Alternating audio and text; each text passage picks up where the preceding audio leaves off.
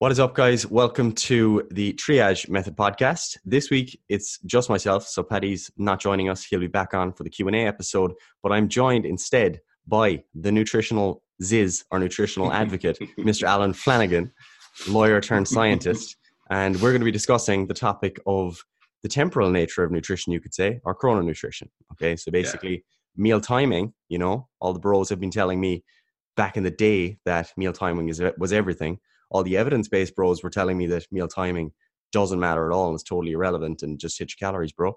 And Alan is here to kind of keep, be the guiding light and point us in the right direction. But before we get there, Alan, what's the story with you? Who are you? Where did you come from? You came into this whole nutrition thing out of a very different field with some crossovers. Yeah. So, so give yeah. us your background. So my, my background, um, yeah, I meandered into nutrition. So as you said, lawyer turned scientist. Um, I started with a humanities degree uh, in history and English, then did law in, in Dublin in the King's Inns. Um, got called to the bar in October 2009, um, or started started deviling then. Spent nine years um, practicing as a barrister and, and really enjoyed it. Um, but also had that kind of inkling of um, wanting to have other options. Um, and I had a huge academic interest in nutrition. I, I like a lot of people, I, I, got interested in more so kind of from my involvement in, in sport. And then naturally gravitated to reading research to try and kind of pick things apart that I was reading on the internet, and then realized that I didn't have a clue what I was doing reading research so I started a more formal education route, found my way to an MSc at the University of Surrey, which was modular and had a kind of unofficial couple of places every year that they kept for people from non-traditional backgrounds. Um, and I kind of got in on that basis that I was a lawyer. I, you know, was interested in kind of policy and regulation stuff. Still am. Um, and originally was was doing this to kind of have an academic interest and not necessarily seeing where it would go but be, being open to where it would go. But over the course of the msc just kind of continually more fell in love with the research side of things. Um, and when i finished that then got offered a phd that was full-time at the same university and and that was the that was the fork in the road so um, there was no way i was going to be able to do it part-time it was in, in this area of chrononutrition uh, it was a human study and human research, which uh, is not often what people get to do um, in PhDs for various reasons. And I jumped at it, and that's that was it. I took that fork in the road, and I'm now a former lawyer and current scientist. Nice. You're also a powerlifter, I believe. You know, just yes. for the bros, you know, you got to get just, that validation. Just, yeah, yeah, yeah, exactly. I, you know, I, I lift things. and that's the most important thing, you know. That's it, exactly. The, the that's that's, yeah, that's my authority bias right there. why why why the PhD area that you happen to get into? Why chrononutrition? So, um, I I got I was really interested in historically. No, not even still currently. I've just always been a bad sleeper, and I became quite interested in reading sleep research as, as a way of trying to improve sleep. Um, I got very interested in trying to improve my own sleep hygiene. And, and in the course of delving into think, you know that area, you came across this concept of um, circadian rhythms, which which we'll explain, um, and you know how we we are kind of intrinsically built for certain patterns of, of behavior. And I was like, this is really interesting. This is fascinating. Um, and as I as I dug into that, realized that there was an emerging nutrition component within that within that science. So my MSc research was in uh, night shift workers, NHS workers, where we were looking at their the change in how much energy they consumed from one shift to another and how they kind of redistributed their energy. And I just got quite interested in in this idea of because nutrition science is, is is a fascinating area of research. Generally speaking, we're focused on the, the nutrition component to it. But what I was finding was that this was kind of superimposing nutrition or, or overlaying nutrition on this really important underlying physiology that we have. And if the two of them are disconnected, then that's potentially a factor that explains a lot of um, uh, potential risk for chronic lifestyle disease like diabetes and cardiovascular disease over the long term.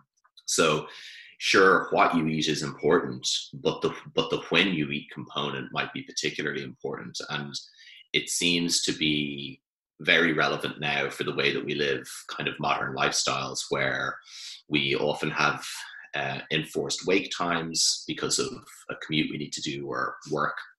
We may not necessarily enjoy that. We may be a, a, kind of what they call a night owl. We may prefer to kind of stay up later in the evening, feel that we're maybe more productive and awake in the evening. Um, some people do. And there are all these additional factors that go into it that it's not just as simple as, well, eat breakfast first thing in the morning or, um, you know, have, have X amount of, of, of food at, at any given time, really. So there are a lot of moving parts to this, but ultimately, the one thing that isn't a moving part is our physiology. Yeah. So actually, we've been talking all the time in nutrition about just these general nutrition principles. There's only so far that you can superimpose that onto uh, kind of biological factors that are essentially set in stone for us as a result of our evolution. Um, and there's only so far that you can bend those principles before they break. And night shift work is probably the best example of that because, independent of any other factors, uh, consuming food during the biological night is, is a major issue um, amongst other issues like lack of sleep and stuff like that that that predisposes people to diabetes and cardiovascular disease. Um, and so while historically a lot of focus has been on night shift work now we're starting to realize that actually even within our daily temporal eating patterns. Like these are relevant factors that add up. So i found it quite a novel area of nutrition um, a new enough area where there's still a lot of stones yet to unturn. And I thought that was really attractive as, as an area to maybe try and get into, um, and and and yeah, and see where it goes.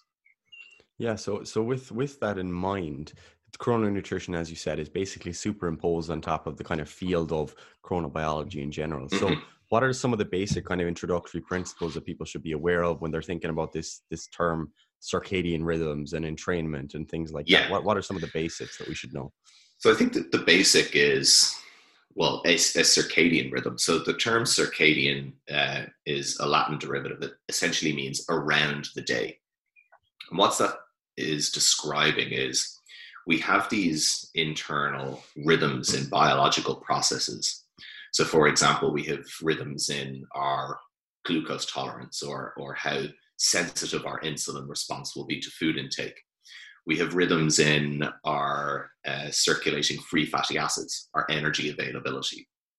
And when I say rhythms, I mean we'll have periods in the day where there's a peak uh, in their activity, and we'll have periods in the day where they're lower, and they'll t- typically fluctuate over a 24 hour period. So that's why they're circadian rhythms. So around the day essentially means that they're around, give or take, 24 hours in period length of their peaking and, and troughing and all of that.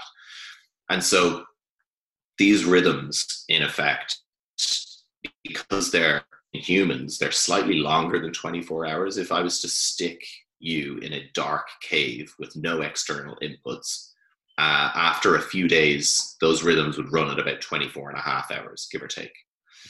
Um, because they're slightly longer than the 24 hour day, but because the 24 hour day is exactly 24 hours. We need external inputs to synchronize our rhythms to the exact time of the 24 hour day. And in humans, the main, the primary input is light. So, light is the most powerful signal that entrains us to the, the daytime.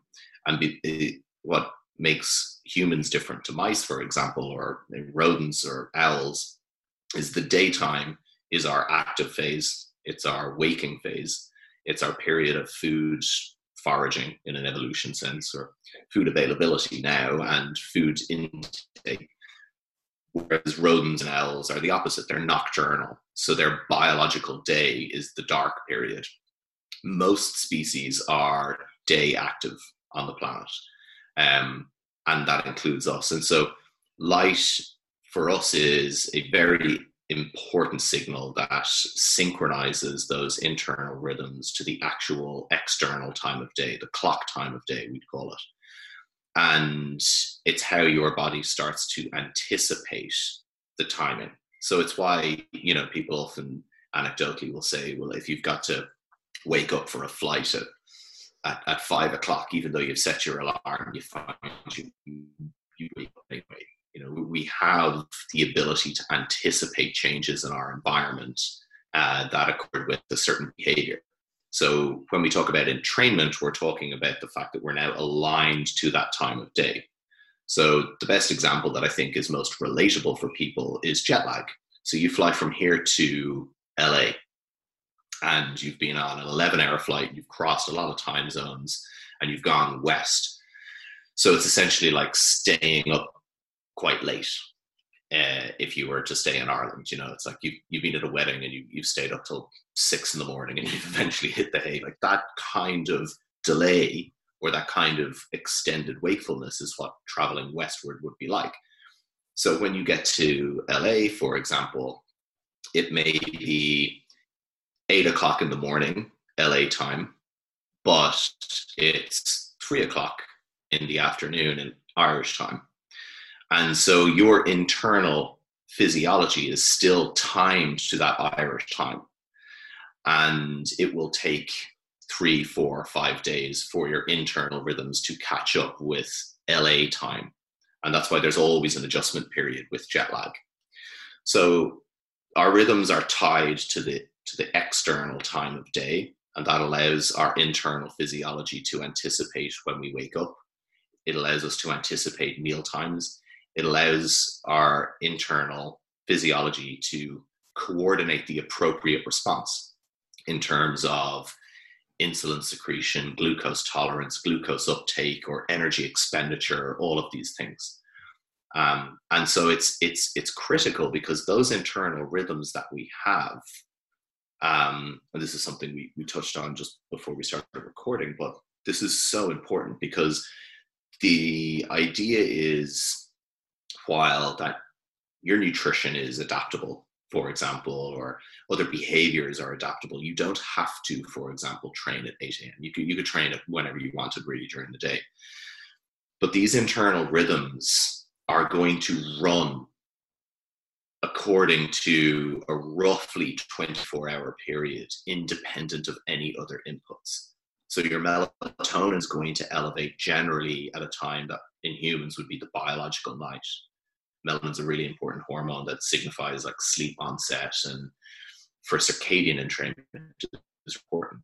Your glucose tolerance, for example, independent of when you eat, is going to be amplified and more optimal in the early part of the day, even if you were in that that that pitch black cave we described with no other inputs. So those the functions of those rhythms are going to run independent of other factors. And they're optimized when we synchronize those external factors, like our light exposure and our meal timing, to the timing of those internal rhythms. And when we disconnect the timing of our external factors, external inputs from our internal rhythms, then we are in a state of what's known as misalignment or desynchrony. Uh, and that's what we see with shift work, it's what we see with jet lag.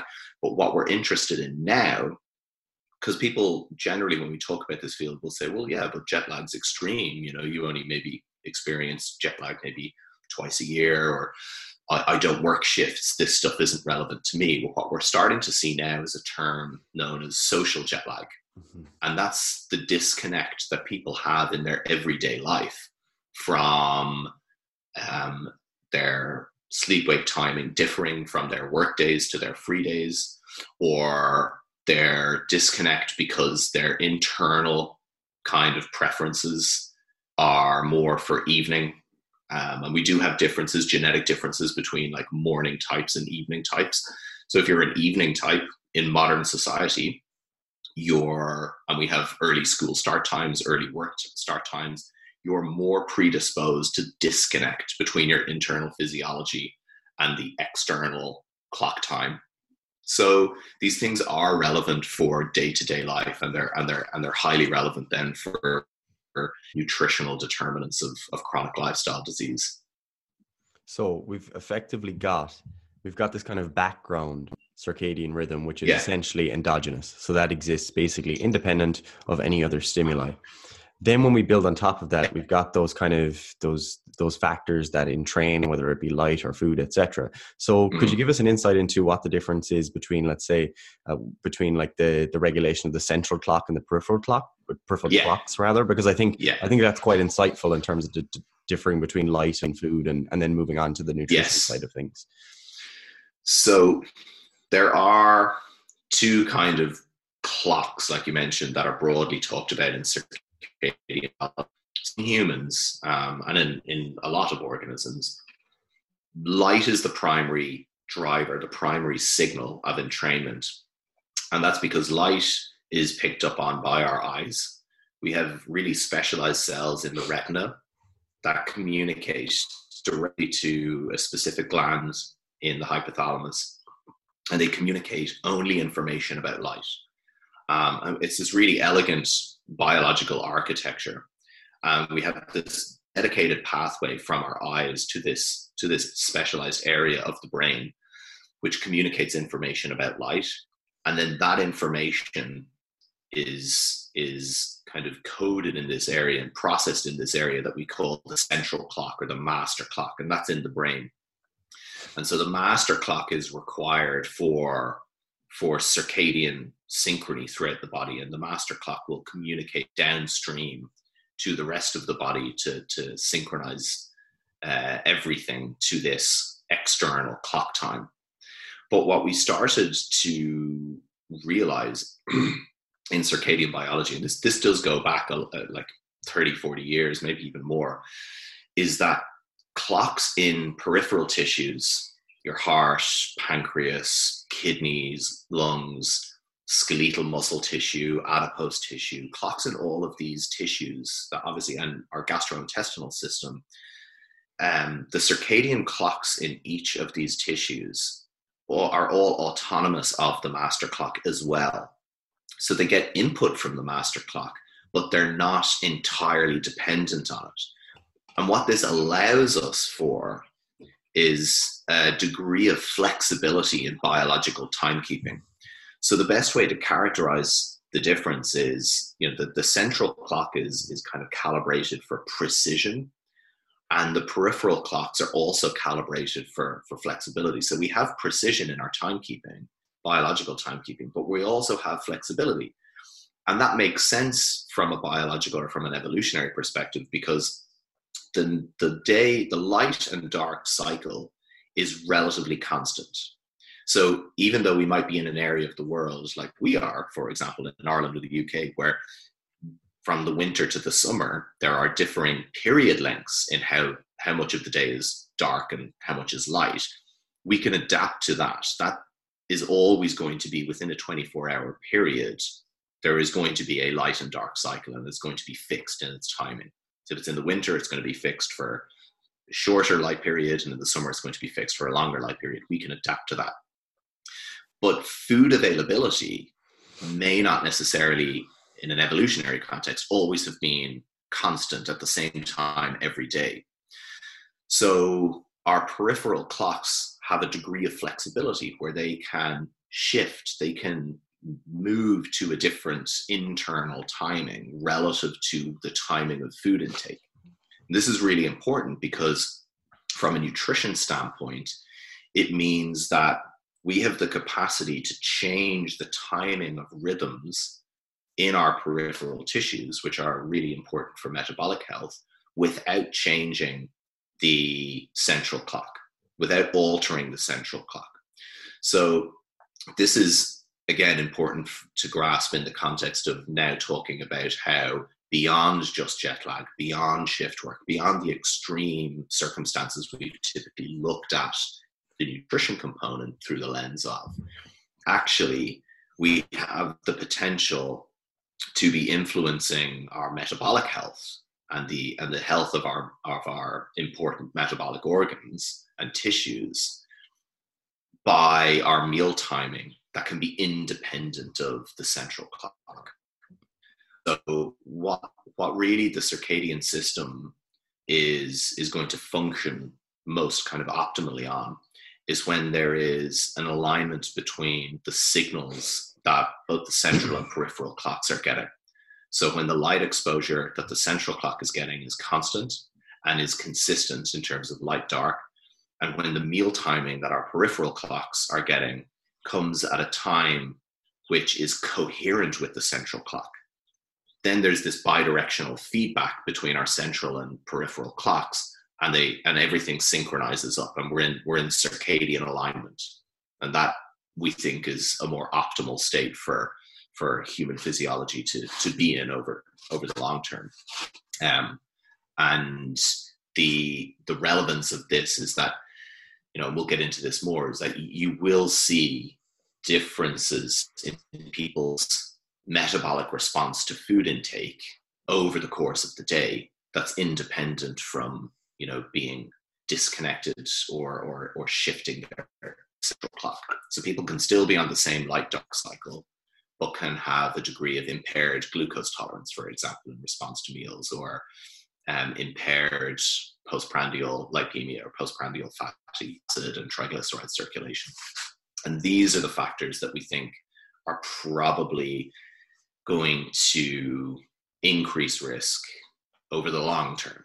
And, everything we're talking about here is a, is a potential effect over the long term, obviously. Um, but it's an important distinction between central and peripheral clocks. The peripheral clocks are flexible, they can entrain or be shifted in their timing in response to differing meal timing. And it's one reason why irregular meal patterns or inconsistent meal patterns or later distribution of energy may be factors that add up to predispose someone to cardiometabolic disease over the long term. Nice. And if we think about the, the, that kind of the nutritional component of that, you said you know the later distribution of energy or distribution of energy throughout the day.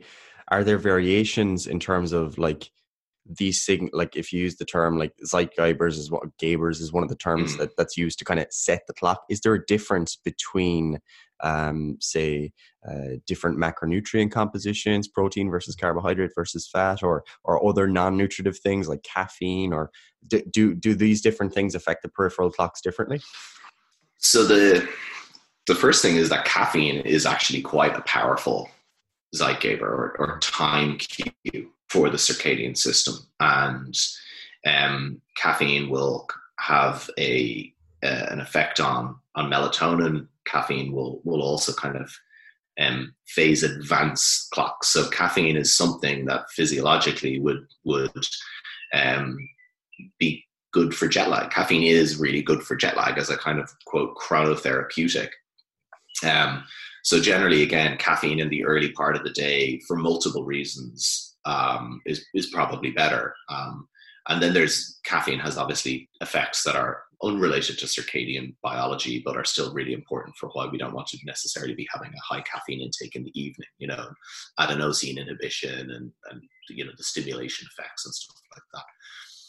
The macronutrient aspect is probably a little bit too early to call mm. in terms of individual specific effects of, of a proteins versus carbohydrates versus fats.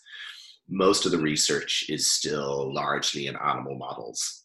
So we're generally focused on on just food intake per se right now and, and, and the effects of mixed meals um, I, we're not really at a level yet where you know individual macronutrient based recommendations could be made and it's probably not necessarily that relevant because food intake per se irrespective of macronutrients requires a physiological response requires you know digestion absorption assimilation there has been a suggestion that perhaps protein and carbohydrate have more of a of an impact because both of them will precipitate glycemic responses and insulin responses and this kind of thing. And that that and, and the reason that that maybe man I, i'm very using very kind of like um, unsettled terminology here but there are a number of animal model studies um, and one human cell culture study excuse me, that have suggested that insulin is an important signal that entrains cells to the to the timing of food intake. Um, so that might be one reason why, and obviously dietary fat will have kind of minimal to no impact on, on, on insulin secretion. So it may be one reason. This is something that I think is worth keeping an eye on. What we see in animal models is that high fat diets um, shift peripheral clocks um, and delay peripheral clocks. And the, the mechanism may be that in the absence of, of, of, of you know, kind of nice insulin peaks, you're not getting that entraining effect of insulin. So that's something that is uh, a kind of a future research directions type thing that there's something coming. But at the broadest level there, there's not really that much we can say about individual macronutrients yet. And you know there's there the, the field's not at a place where it's like oh well a high protein breakfast is definitely good for circadian clocks. Um, there was a another animal model study that came out last week or the week before about how chocolate for breakfast. Yeah, so did you, yeah, did you see that? Yeah, so every everyone was just like, "This is great. This confirms my bias." Like, I'm dairy milk on my cornflakes. So uh, yeah, no, we're, we're but broadly speaking, we're talking just about about food intake in, in a general sense. Macronutrients were not at a place yet in the in the research. Definitely not in, in human research where we could say that a certain macronutrient composition of a meal would be more optimal.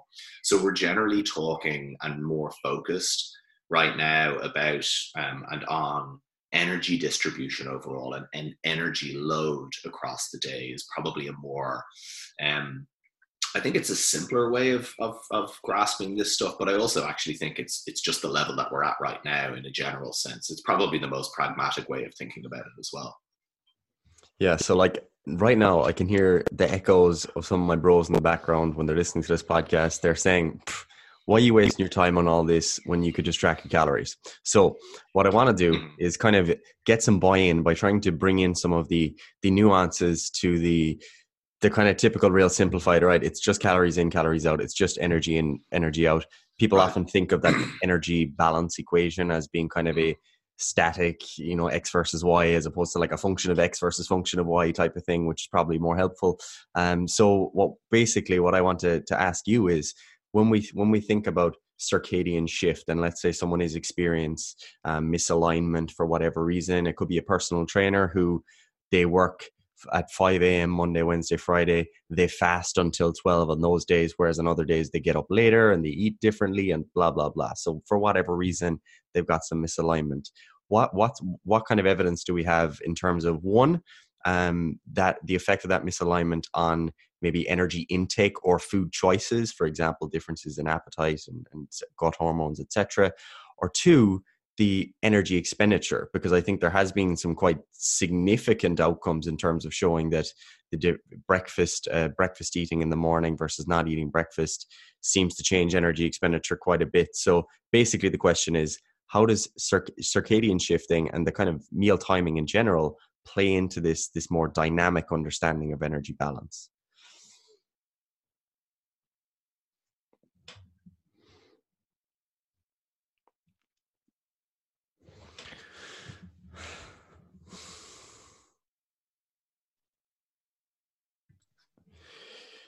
So when we're thinking about this concept of nutrition as it relates to um, circadian shifting or kind of meal timing in general. Um, I know a lot of personal trainers listening to this will be familiar with an understanding of nutrition from the perspective of kind of solely just energy balance, so calories in versus calories out. So I guess my question for you would be, um, mm.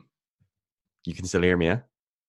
I thought you froze there again for a second. Um, so my question, my question for you would be, um, when we think about uh, the the timing of our meals, circadian shifting, etc., how does that play into this energy balance equation in terms of one influencing energy intake? You know, whether that be just total energy intake independent of food choices or maybe favoring certain foods over others um, mm. and then the second part of that would be um, how does this seem to affect or not affect um, energy expenditure because it seems like breakfast feeding might have some impact on on total yeah. energy expenditure and, and non-exercise physical activity you could say. So mm-hmm. so what's the story there? Is is there a reason to to believe that this is relevant? Yeah i think it is. I think i i like you i've in various conversations that i've had the the place i guess that the most pushback has come from about the the relevance of chrononutrition has been from the fitness industry. Yeah and my personal opinion about why that is is, you know, if we kind of backtrack five, six, seven years, meal frequency was all the rage, you know, and it was this idea that you could actually stoke your metabolism and consume six meals spaced evenly throughout the day, and everyone was just like a clock with like every two hours and protein feedings and all of this kind of stuff. Um, and the research started to accumulate that that actually didn't matter that you could compare six meals to two meals you could compare eight meals to one whatever. Mm. that when when energy was matched there was no difference. But the question scientifically that we have to ask is well, no difference in what? What was the research question being asked? Those studies were largely focused on energy expenditure in a 24 hour period right? That meal frequency did not impact on energy expenditure, but that's only meal frequency uh, in relation to one specific outcome. And fat oxidation was was was generally a, a, a kind of a, an outcome in those papers. So the, the the first thing is that you know those research questions are specific to, to, to the hypothesis that was tested. It doesn't mean that timing is irrelevant across all other aspects of, of, of research. Um, and what we're particularly interested in is, is the response to meals, your metabolic health, so to speak, um, in, in addition to other components that may influence 24 hour energy balance. Um, so, in relation to the first kind of aspect of that question, like someone who has perhaps very different timing in their uh, work schedule uh, and maybe works different time periods. So you're you're describing someone who's like maybe up really early to start a couple of days a week, um, and delays, and then, for example, maybe has later start times later in the week. Um, that that adds up to what we term social jet lag. So the most basic description of, of social jet lag is the difference in your sleep timing, your midpoint of sleep. So, your midpoint of sleep is something that everyone naturally is going to have a preferred sleep wake cycle. If you were to stick to that and you got to, and you're lucky enough to be able to sleep uh, and wake on your own terms, and let's say your midpoint of sleep was 4 a.m., right? Hypothetically, in this individual, if they've got to get up at 5 a.m., they're waking up pretty much around their midpoint of sleep. So their midpoint of sleep might be 4 a.m. Their natural wake time could be 8, give or take. So if they've got to wake up at 5 or even at 4 at their midpoint of sleep to, to be in the gym training people at 5 or 5.30, there's a huge discrepancy there in terms of their, their internal physiology. And then their there are days where they don't have to wake up like that and they probably sleep and they maybe compensate to a degree with sleep. So maybe they sleep till nine. So what social jet lag is, is the difference in those sleep timings. And it actually is cumulative and it adds up over time. And what that essentially means is that there is a degree of kind of um, desynchrony, internal desynchrony, because not only is their meal timing going to be uh, very different between these two days, their light exposure and their and their sleep wake cycle is going to be very different between these two days. So the relevance of this is that there's going to be a degree of, of disconnect in between their behavioral cycles and their circadian cycle. Within their behavioral cycle, what we're interested in obviously is, is the, the food aspect, the nutritional aspect. And what is potentially really relevant here is let's say, for example, on their 5 a.m. day, they you know bring food with them and they maybe eat they have a prepped meal and they eat at 9.30 maybe have lunch at 1 between clients and then they they get home they finish early and they get home and they, they eat at say 6 and they're hungry and they're also tired because they've had to get up really early and they're they're at it again the next day. And then on their days off or their days where they get an extended sleep now suddenly they're getting up at 9 and they're having their first meal at maybe half 12 or 1 and they're having their second meal at, when they might be having their their their last meal on the on the previous days. And then they're actually having their last meal before bed at maybe 10 so you've got these really disconnected meal timings. Um, and this comes back to what we talked about a, a few minutes ago in terms of peripheral clocks are going to shift relative and they have a degree of flexibility. But there is a limit to the flexibility of these systems because ultimately they're flexible to adapt to a new schedule, but they're taxed when they're constantly being asked to adapt to a new schedule. And in this scenario, this individual is, is changing the signal, so to speak, every two to three days so internally, it, it, it doesn't know what necessarily is going on.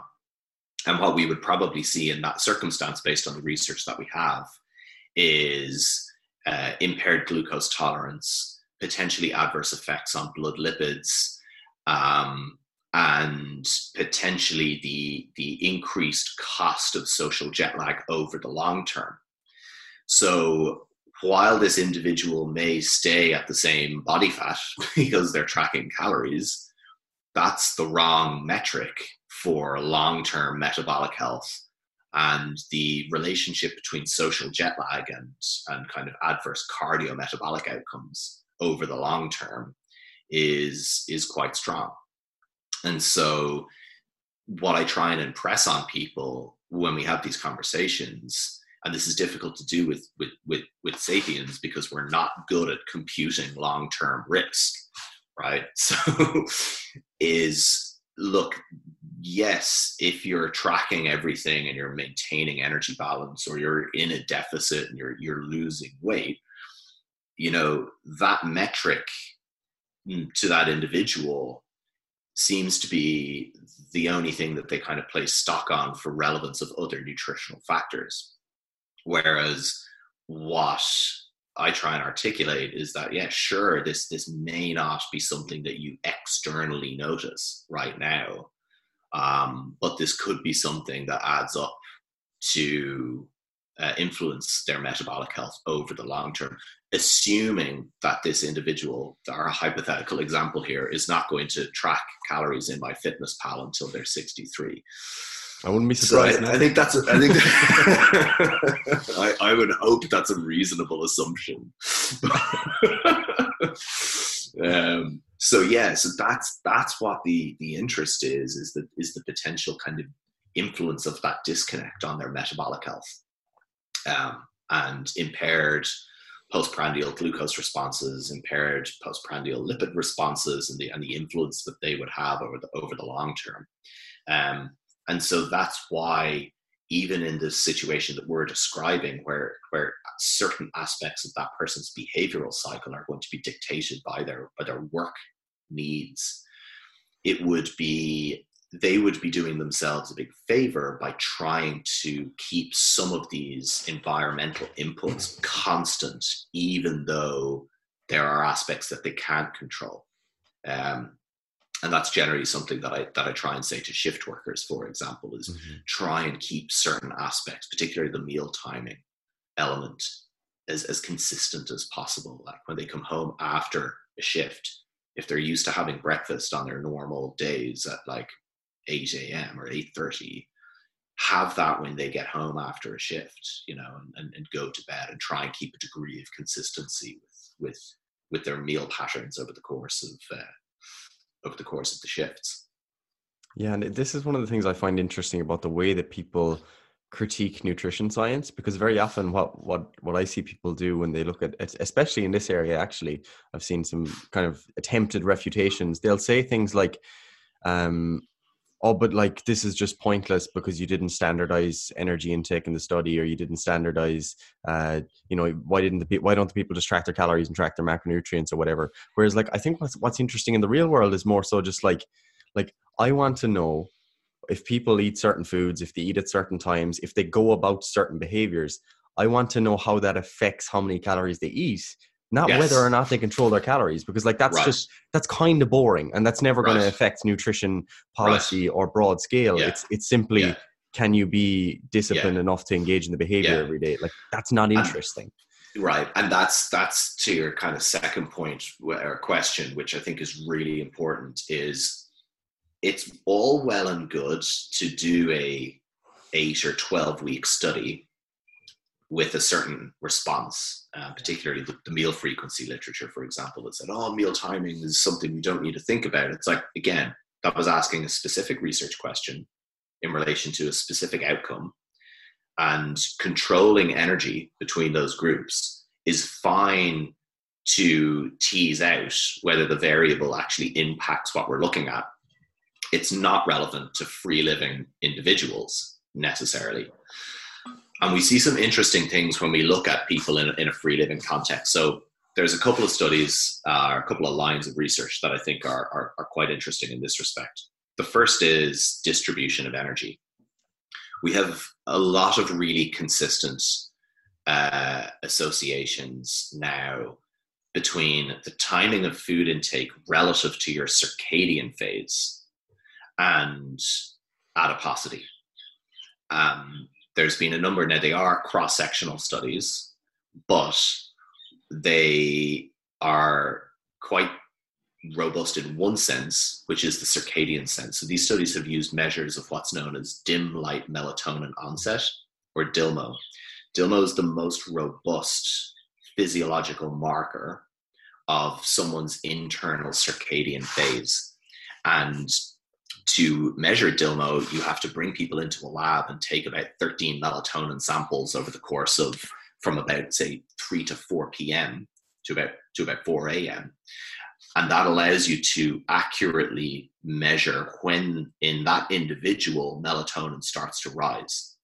And the onset of melatonin increasing is going to be a marker for when internally things are shifting to the biological night and so we're going to have decreased glucose tolerance. We're going to have essentially the body preparing itself for the night phase, which is going to be sleep, rest, um, no food intake. Um, and what, what these internal processes are, are, are essentially giving us a signal for what the body should expect. So it doesn't expect food intake in this period. Now, the importance here is that in every individual, the circadian phase will differ. And in some in one person it may be look, just arguments like nine o'clock. Someone else it could be eight, right? So it's going to differ in individuals. What these studies looked at was having measured DILMO in their participants, looked at the proximity and the distribution of calories relative to DIL, DILMO, relative to someone's internal, like shall we say, biological night and the, the closer proximity of food intake to a person's internal biological night was associated with much higher levels of body fat. So in this study, they stratified people by whether they were lean, which was 22% body fat or under, uh, or whether they were obese, which was 32% body fat or over. And people with 32% body fat or over habitually consumed their midpoint of calorie intake, the point at which they consumed 50% of their daily energy, came much closer to their biological night than lean participants. So that's now being observed in three studies, uh, all pretty recently. And it stacks up with some of the observational research about uh, eating and, and, and adiposity, BMI and adiposity, particularly calorie intake past 8 p.m. Seen in observational research is consistently associated with, with increased BMI. And one of the factors that may influence that is, excuse me, from a circadian perspective, there seems to be a legacy effect of greater distribution of energy in the morning or in the early part of the day on subsequent appetite and energy intake in free living individuals, such that where people have a lot of energy in the morning or in the early part of the day, by early part of the day, to give it a definition, I mean before, say, 3 p.m., give or take, where people have the bulk of their energy intake in that period, they seem to consume less energy later in the day. The opposite seems to happen with the evening energy kind of intake. When you look at the factors that predispose people to much greater in, intake later in the day, what tends to emerge is a pattern of skipping energy intake early in the day but interestingly, the, when, once people start initiating eating later in the day, they seem to have much more eating episodes. So their their energy intake when you start to when you get to the end of the day and you measure their energy intake and you find this big bulk has come in the evening, what you found is that because inevitably someone is going to go to sleep in that period, you're talking about a lot of energy intake adding up because there's almost like you know a time cap on on on on on how long someone can eat. Whereas someone who's eating earlier in the day, starting eating at eight o'clock, for example, they may not be going to bed till ten o'clock that night. So there's a there's a big time course there that they're having most of their energy earlier in the day, and then they're kind of somewhat naturally tapering off. Whereas with energy intake past 8 p.m., what we're typically seeing is this kind of like accumulation of eating episodes that get bigger but also have a shorter duration between them.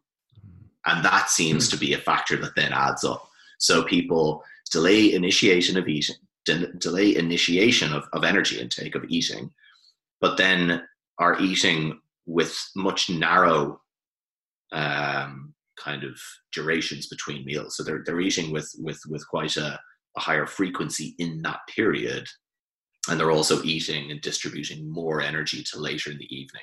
And because that may come then at a, at a time that's more in close proximity to their to their melatonin onset, to their internal biological night, that seems to be a factor that is going to predispose people to increased adiposity and, and, and cardiometabolic health risk oh, again over the over the long term.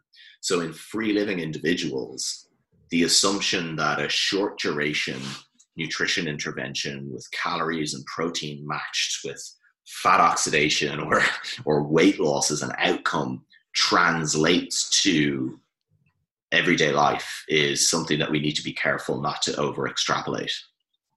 Yeah, no, and I, I, think that I think that's really important because I think that is something that has been pervasive in the fitness industry in the last probably decade. Is everyone mm. basically just looks at things through that lens of well, if you just track on MyFitnessPal things don't matter anymore because you can yeah. keep it all in order. Um, and that's kind of like a sell a, a, solution sold to everyone. Whereas like that's not really how you want to set yourself up for success. And I don't know if this is something that I only started to think about because I don't track calories myself. Because when I, yeah. I, I track calories for years and now I don't anymore.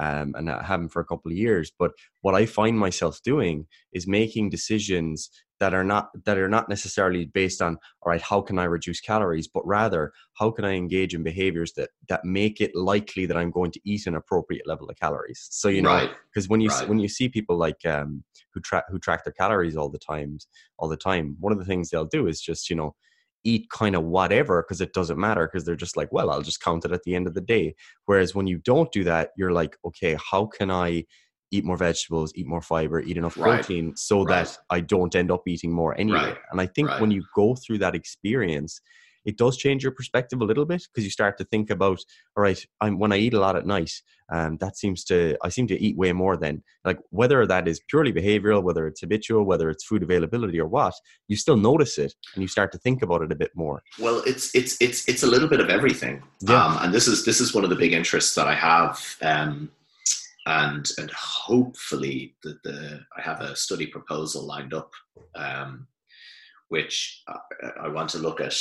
That this kind of question is meal patterning in mm. late chronotypes, people who are self-identify as night owls, and I want to do an analysis where I I basically look at the relationship between social jet lag in these late chronotypes.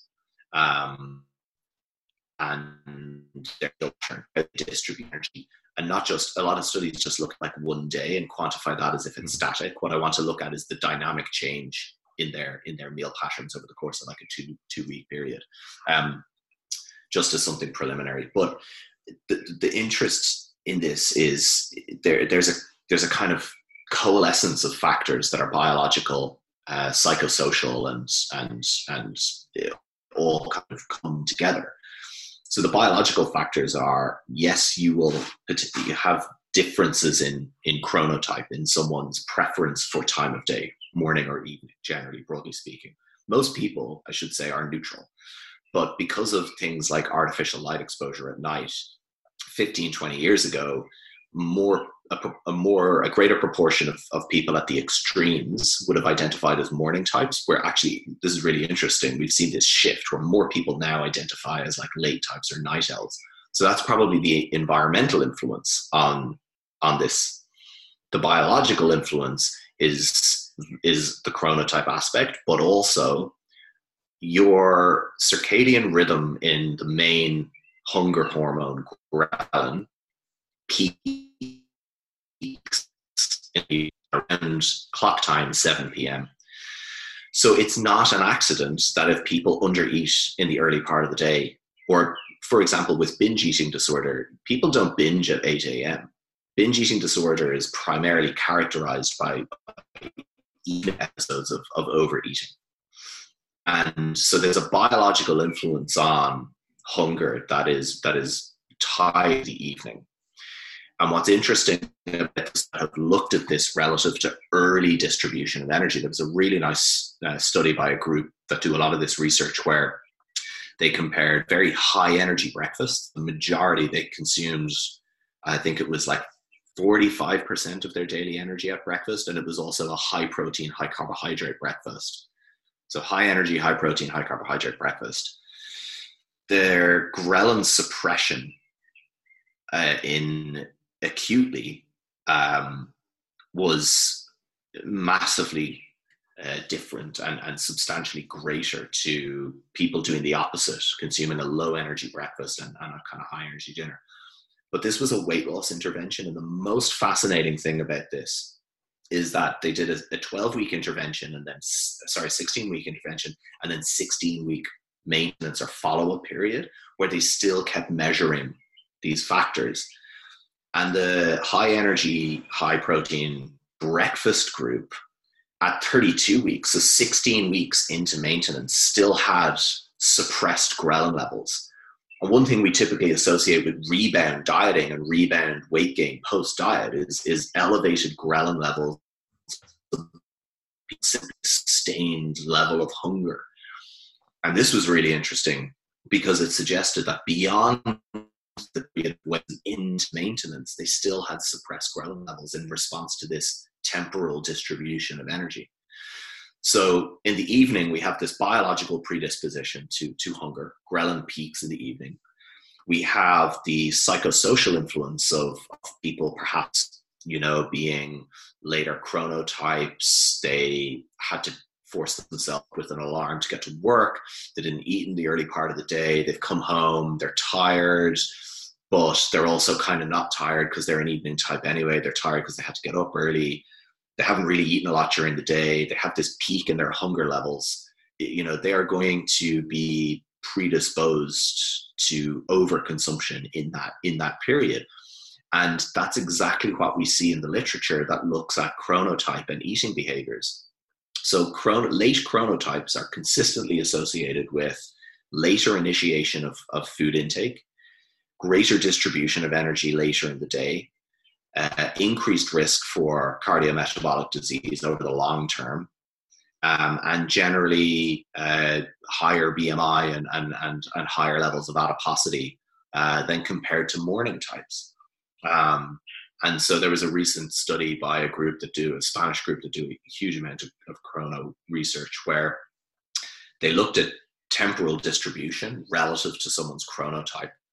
Um, and in morning types, who consumed a lot of energy in the early part of the day relative to evening types. It was like an 80% reduction in, risk for, uh, for, for obesity. Um, and these differences are not insubstantial um, over, over the long term. So, like you said, absolutely, what we're talking about is in everyday life for most people who aren't tracking calories, can these behavioral factors could aligning your meal timing and your distribution of energy with your internal circadian biology be be a factor that allows you to uh, in a positive sense and maintain a healthy weight or, or lose weight if that's a goal um, and and have an overall higher diet quality because that's another factor that we typically see with the evening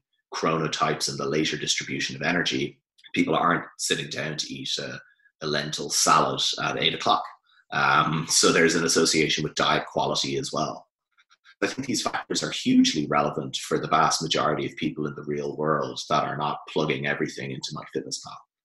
Yeah, and the, the funny thing about this is that if I was to ask, right, if I was to ask a personal trainer uh, who's you know all evidence based and stuff about their recommendations for me, let's say in terms of eating late at night, can you still hear me? It was a bit yeah. crackly there. Um, if I was to ask a personal trainer that question about you know eating late at night and stuff, they might say to me something like, "Oh, it doesn't really matter. You know, breakfast isn't that important. If it suits you, just eat more late at night, and that's fine." And it's like, okay, cool. You know, not unreasonable. But if I was to ask my grandmother, you know, she'd probably say, you're not fucking leaving the breakfast table until you finish your porridge yeah. and you finish your dinner at 6 p.m. and you won't touch another thing. Right, don't even yeah. ask. And it's like it. it's like, damn, Granny, like you're you're on the ball. you're on the ball, yeah. You're you're on it. yeah. So, um, but that's that's okay. So so this this this is a really important point because I get asked the question a lot about, uh, obviously, about breakfast in particular. Part of the problem when we try and and, and this is a problem within the research. I've been I've been writing a review paper, and one of the points that I've been trying to stress is that breakfast, lunch, and dinner as labels are, are culturally laden yeah. labels. They have no inherent meaning whatsoever. And the difficulty with those labels is that what constitutes, for example, breakfast in terms of food choice, meal composition, uh, energy content, timing, uh, completely differs from France to Ireland to Sweden. Uh, there's there's literally no this idea that breakfast is something uniform is really problematic from a research perspective. It's also really problematic translating this into kind of public health policy and nutrition policy and practice. So people think of breakfast in a kind of Irish or English sense. Yeah. People think a meal that is like literally consumed like the moment you roll out of bed, because that's generally what happened when we went to school. That doesn't have to be breakfast. At the same time, a lot of the kind of like meal timing doesn't matter kind of you know d- dismiss, particularly within the fitness industry, really took the whole breakfast thing literally and said, well, breakfast means break fast. That means technically it can come at like 3 p.m. It's just like, well, that's also not great either. it's also not correct, right? So it's it's a technicality. What we're talking about is is is a is an initiation of eating during the day. And so that does not have to be at a specific clock time, for example. Um, so just uh, using myself as an example, like I typically am an early waker, but I'm not hungry till till night. So breakfast for me, on average, is about nine thirty in the morning. It's not a. It's not. It's not. I get up at.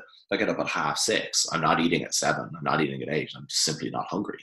Yes. Breakfast for me is nine thirty. Um, but this idea then that I, I think what people get hung up on is that association with the label of breakfast with a certain clock time of day, and it doesn't have to be that what we're generally talking about with with these chrono factors is temporal distribution of energy in an overall sense. So we're taught. So the French, for example, or the, the there's been a number of really nice analyses that have looked cross culturally at different patterns, and what you see in some of the Mediterranean countries um, is you will see that the first meal is not huge in energy content, but the bulk of the daily energy intake comes in a main meal in the middle of the day. Mm-hmm. So the lunchtime basically, and it comes before three o'clock. Um, what you see in typical industrialized Western countries that are, let's say, for example, the United States, the UK, Ireland, uh, Australia, and a couple of other countries, is you see a pattern that is the exact opposite. That breakfast is still low in energy intake, lunch is is is low, but more than breakfast. And there's this linear increase in energy intake over the course of the day, so that the bulk of energy intake is coming in the evening. Um, and in these populations, you're talking often over 40% of, of daily energy intake is, is coming in the evening. You know, and so that is completely different to what you see in, in some of the other kind of population research where um, in, in the US, for example, a really interesting cohort is the Seventh day Adventists. Now, they have a lot of health behaviors and they abstain from smoking and drinking and they're quite physically active. But in their, in their culture of eating, they have their two biggest meals are, are breakfast and lunch. And then his start and in, in, in their in their kind of and I'm, I'm not sure how this developed um, in within their kind of religion and cultural beliefs, but they have an extended overnight fast and the bulk of their energy early in the day. Um, and their health outcomes into into their 60s and 70s are significantly better than what you see in the general American population, which probably isn't hard as a comparison. But, yeah. um, but but as in you know that they maintain pretty excellent health into those into those decades of life. Um, you do see some cultures that have peak energy intake in in in the in the kind of early part of the day, breakfast. Um, but but in a lot of cultures, you see a tendency of like breakfast being a kind of overall smaller meal, but the but the bulk of energy coming in a kind of lunchtime meal. What I, what I've noticed in the research overall is that the the just the kind of if you want to say cutoff point seems to be around 3 p.m. in the afternoon, give or take. And I'm not saying that's a hard and fast rule. What I'm saying is that tends to be the delineation between when we get into earlier distribution versus later distribution. And as an example of that, the Spanish um, the Spanish are a really good population to study chrononutrition in because they have this cultural tendency for siesta and, and, and you know eating at midnight. Um, but that's not all regions of Spain. And so there's some really interesting cross-cultural comparisons within the Spanish population that you can get. And there was one analysis that looked at the um, timing of the main meal uh, relative to weight loss. So it was a 20 week weight loss intervention. And then after the intervention, they did a, a secondary analysis where they looked at weight loss, the amount of weight loss relative to when their main meal came. So this was a population again consuming in this typical Mediterranean pattern uh, about 25% of energy at breakfast, about 50%, the majority of their daily energy in this main meal at lunch, and the other kind of remainder of their energy in, at dinner. And dinner, on average, in this was between kind of say eight o'clock, give or take. But the group who, on average, consumed their main meal before 3 p.m. lost significantly more weight. They, on average, were consuming their main meal at about 1.30 in the afternoon. Lost significantly more weight over 20 weeks of this intervention than the group consuming it after. The group consuming after were, were on average eating their main meal at like four o'clock. So for that, if you think about that then in the course of the overall day, what that later lunch group were actually doing was consuming 75% of their total daily energy after three o'clock or uh, between four and kind of 9 p.m. They were consuming three quarters of their total daily energy. Um, and so it's the it's that type of temporal distribution that I think is is where we're at. It's not. I don't think about micromanaging the timing of of every single meal. I think the the broadest way of thinking about this for someone is overall energy load and how you distribute the majority of your energy over the course of the day and how that might benefit appetite regulation, and even have downstream impacts on stuff like sleep and things like that in a positive sense. But I think the important thing to state is that like things like breakfast and lunch, they don't they don't have an inherent meaning in terms of like breakfast is not 8 a.m. necessarily, it's not 7 a.m., but it's also not 3 p.m. Like that. So, you know, um, I think there's a degree, and this comes back to the, the idea that the circadian system is both precise and flexible. So there is a degree of flexibility there but that flexibility can be abused in a sense. Um, and so I think there is a lot of wisdom in what our grannies would, have, would have said. Yep. and I think, ironically, what I mean, the what the human research in chrononutrition is showing is is is that there is that benefit, and it's tangible and it's it's it's real uh, in terms of being measurable. Um, and this isn't just in you know overweight participants there's been a few studies that have in, in otherwise healthy um, lean men and women compared the effects of uh, skipping breakfast and fasting until lunchtime versus consuming breakfast on your blood glucose responses to those meals. And people have exaggerated blood glucose responses in the afternoon and evening uh, if if if energy intake is delayed until until later in the afternoon. So these you know these these findings are there. I mean, the idea that someone just dismisses them because at the end of the day you can still like lose fat, mm-hmm. um, it doesn't invalidate that these findings are real. Uh, the evidence exists. Yeah, and, and in terms of in terms of that particular um, point related to breakfast skipping and blood glucose excursions i believe there is some there is some some evidence as well there's at least one study that that basically demonstrated that habituation over time to maybe skipping breakfast or let's say pushing it back to noon or whatever that there is a habituation effect in terms of adapting and the glucose mm. excursion not being as bad but i guess yeah. the, the question there is you know if you are engaging in that practice are you consistent with it or are you just saying a few days a week i just eat at one instead of 8 p- 8 right, a.m. Right. Um, That's that comes back to the idea that ultimately what what food intake, what meal timing mm-hmm. is, is a signal. It's it's an input to this system.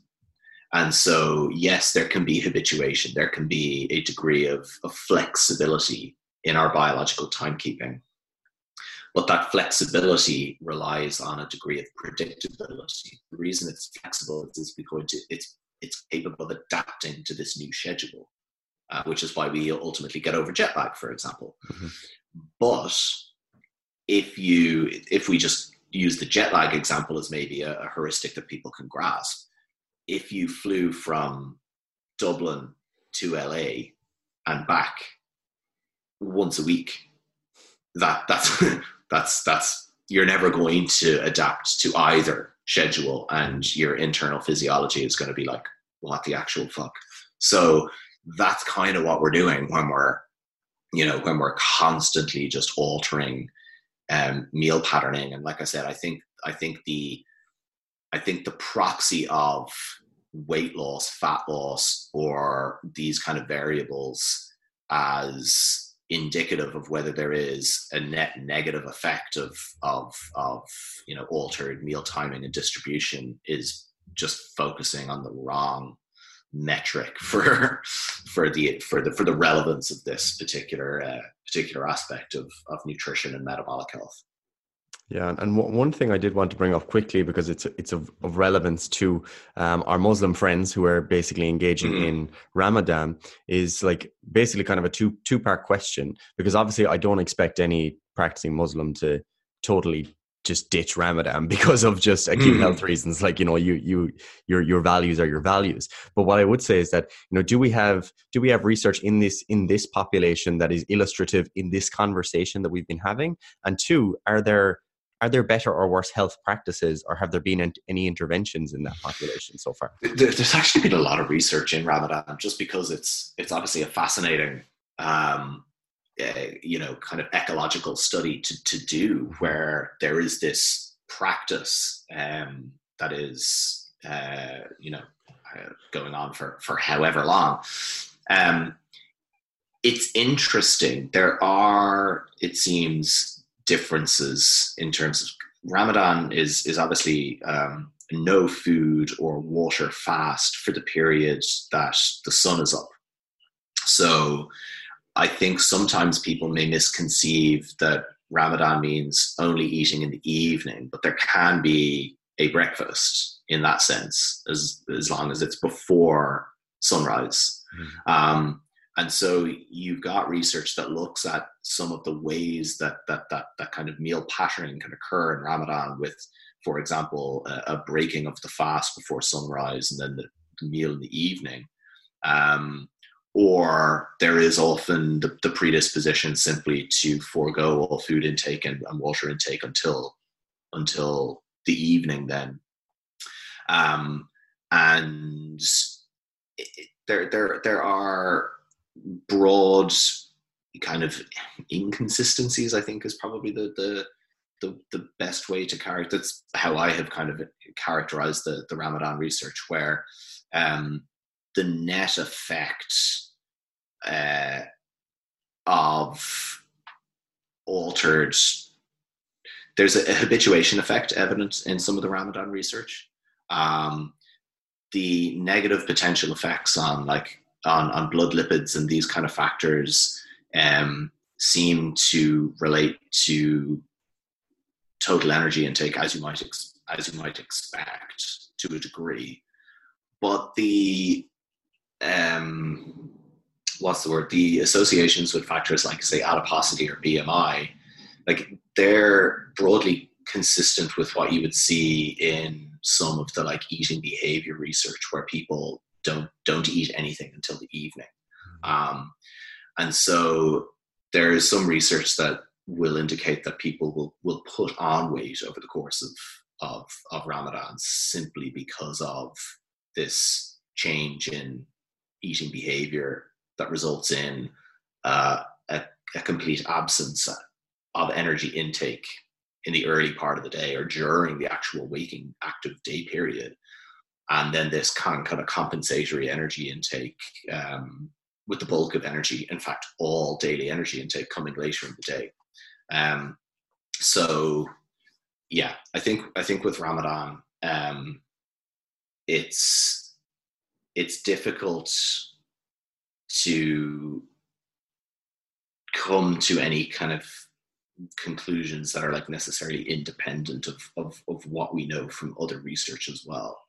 Um, it's an interesting case control study, but broadly speaking, the kind of like two meal a day approach, so to speak, if there is a meal pre sunrise and a meal afterwards, um, and as long as there isn't enormous redistribution of energy to that to that to that evening meal. That seems to be associated with with positive um positive kind of uh, short-term influence on like metabolic markers and and, and bmi um so it depends on the structure. This is similar to what you would see with like alternate day fasting research as well you have these approaches where there is a, a substantial period of the day without food. And the manner in which it then relates to health outcomes comes back down to the distribution factor and and and how much. So it's it's distribution of energy and it's and it's and it's the relationship with total energy and the timing of that um which is why the alternate day fasting research is kind of interesting but probably not exactly a strategy that people would want to employ over the long term. Um but yeah I, I i think i was speaking to someone recently before ramadan who was getting ready for it and that was the conversation was more like trying to focus on like the, the, the, kind of the two meal structure where it's just the middle of the day or the, the, the daytime period that was like absent food and water intake but actually having that structure of like one meal and then one meal at the end of the day rather than just the yeah. push everything back to really late in the day Good. I, I, think I think that's good for anyone that's listening because I think one of the things I was concerned with was that we were um, going to have this conversation and basically be saying that you know eating loads at night probably isn't the best, and then that someone will basically be sitting at home all anxious, being like, "Oh no, this is going to hurt me so bad," and you know just from, right. just from eating at night. Whereas, like as you said, if you're kind of um, having that that two meal structure and maybe shifting a little bit more towards earlier in the day, um, it's probably not going to be detrimental and, and maybe could right. potentially um, have my understanding of Ramadan again is that it's based on the timing of um, the, the day and light cycle in Mecca. Mm-hmm. So if you're a, a, Muslim in, you know, Ireland, you're you're not doing Ramadan by the Irish light dark cycle. That's that's my understanding of it. I could be wrong on that.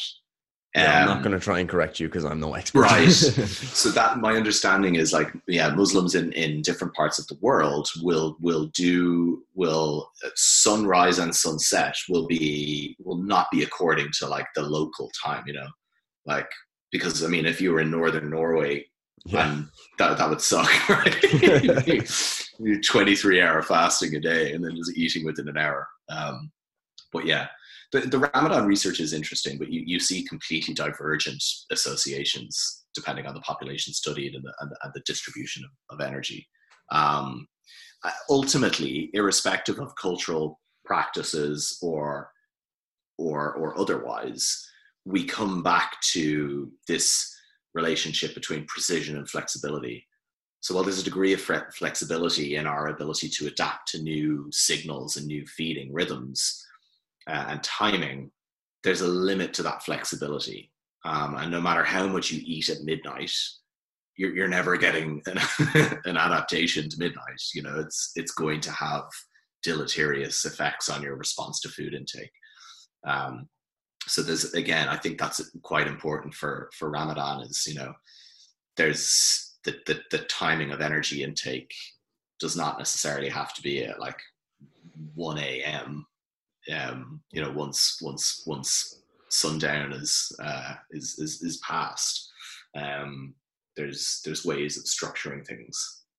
Yeah, and and then I suppose like one of the things I wanted to ask, and that I like to ask when someone's interested in an in a particular area of research is has has your knowledge of this area changed the way you practice your nutrition? and one of the things that came to mind when I was thinking about this question is um, I was out for I was out for a few, few points with Kieran O'Regan and and Danny Lennon um, in mm. I think September. It was around September. Uh, but the, the the thing that I found interesting was like Danny's obviously very interested in the chrono nutrition side of things, like yourself. Um, and me and Kieran were or we were going to to get pizza from like you know the pizza by the slice places in Cork. Um, and me and Kieran got pizza, but Danny got none. So I was like, oh, that's his chrono nutrition right, thing, not right. eating pizza at midnight. Yeah, so, yeah. How, how, do you bring it into your own life, or do you at all? yes, I, I, have, and I've actually completely, um, completely changed. So, so pre my interest in in all of this, I was very much like a kind of Martin Berkhan Lean Gains disciple, where I I, I, I wouldn't even say I did 16 8. I did more like 18 6 and would routinely fast until 2.30 in the afternoon um, have a huge meal at like 9.30 in the evening before bed. My biggest meal of the day coming at that point. Um, but i was tracking everything. Yeah. So hey you know it doesn't and and as i kind of learn i think you go through phases as well. Like so you know there there there are times in our life where where what we value as an outcome for our training and nutrition and all this stuff differs. And there is a point in a man's life where all you're concerned about is being shredded. That's literally that's it. That's it. That's my metric. Like if i like i could have massively advanced atherosclerosis it doesn't matter i, I look good right so and and that shifts um and I think that shift is natural, and you become more interested in oh, shit. Like I, I want to be healthy in the long term. I think as well, what can happen is you actually realize you can stay, you know, fit and and, and healthy and and still achieve all of those things while actually having a diet that serves you in every other sense. And my focus my focus completely shifted and i started uh, and now do um, kind of eat in a completely different way to what I did then, where without doubt my biggest meal of the day is is my first meal, um, which is generally at about half nine. But like calorie wise, even just size wise, it's it's always my biggest meal of the day. Um, and I do have an earlier timing of, of, of dinner, and I would say that I probably have dinner on average six thirty. Um, you know, clock ticking past eight o'clock. I don't, I don't, I don't think I'm, I don't think I'm generally reaching for food. And so, yeah, I do, I do, I pay attention to this stuff. I do think that they're over the long term. This is going to, and like you said, I, I don't, I don't track calories anymore. Um, but then again, I don't necessarily need to. I, I, mm-hmm. the structure of this way of eating I often have so much energy between my first two meals that I get to dinner and I'm just kind of like, I might just have some like hummus. I, I don't have that level of hunger in the evening. And so I have changed my eating behavior according to this. And it is something that I think ultimately over time will will probably serve me well into into into into aging.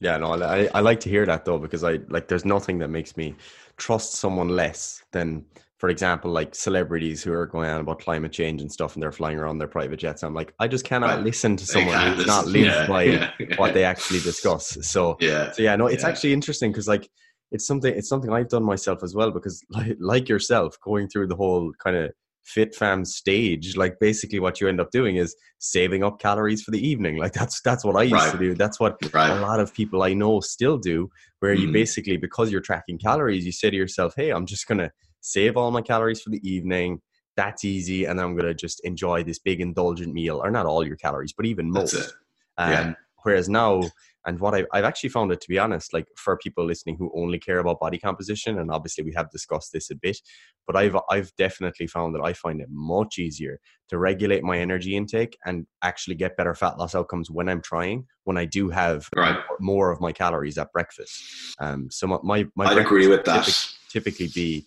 somewhere between like 800 to 800 to maybe 1100 calories um, yeah. high protein high carbohydrate and high fat basically high everything mm. um, and and it's just it's it just leads me to being for being leads me to be so full for most of the day um, right. include like obviously i still have lunch but when it comes to the evening then it's like yeah, you know, I want dinner, but I'm not I'm not ravenous. And something no. that I try to get across to people that I'm sure you've you've had this conversation with people too is I've gotten pushback from people when I've tried to maybe have that discussion with them because they say, "Oh no, I'm a I'm an evening eater. I'm ravenous in the evening." But then the question I always ask is, "Well, do you think that would be different if you weren't restricting so hard early on right. Because that's exactly. what people basically do, you know? Right. I've never had someone come back who, when they've said, "Look, I'm starving in the evening," and then you, you look at it and they either don't eat or eat yearly per day, and I'm like, okay, fine, this is a behavioral thing. You're interpreting it as as a physiological thing. so what would happen if you change that behavior and what would that impact be? And I, have never had anyone actually come back and say, no, I have loads of energy and across my first two meals earlier in the day and I'm starving in the evening. I just, it, it hasn't been a level of, particularly if certain dietary characteristics are in place, like if, you know, protein intake is high and fiber intake is high, you know, those kind of satiating factors and, and, and then tying those factors to the overall energy load and distribution I've never really had someone come back and say, "No, man, I'm still absolutely starving in the yeah. evening." Um, and and I think to your point, it, it, it absolutely is true in the sense that um, in a phase of my life now where I have zero interest in tracking calories like mm-hmm. ever again, I'm able to maintain a level of, of leanness that for someone that's not tracking, I, I'm perfectly happy with, and it's fairly uh, effortless in doing so, simply because, like you said, there is this kind of like natural regulation and check of um, of, of, of, of, of energy intake as a result of just thinking about how I distribute my energy and um, where my energy load over the course of the day comes from. Um, the other thing that I think maybe helps in this as well is, you know, it's people think about time restricted feeding and, and they assume that the window has to be really narrow and i don't actually think that's the case you know i think a 10 hour window is is is, is probably fine probably going to benefit over the long term as much as an eight hour window would. Um, and the distribution within that if it means that ultimately people aren't necessarily going to bed with a you know a lot of energy that still needs to be processed at the, at the end of the day that's the, the biological reality we can't get away from is during the night our physiology is is is designed for a period of like rest sleep fasting you know um, and so some of the associations and again they, they need to be dug out a bit more but food intake and proximity to bedtime the duration of an overnight fast um, and associated health outcomes is is is consistent and it's consistent across populations. So I think there is something in that.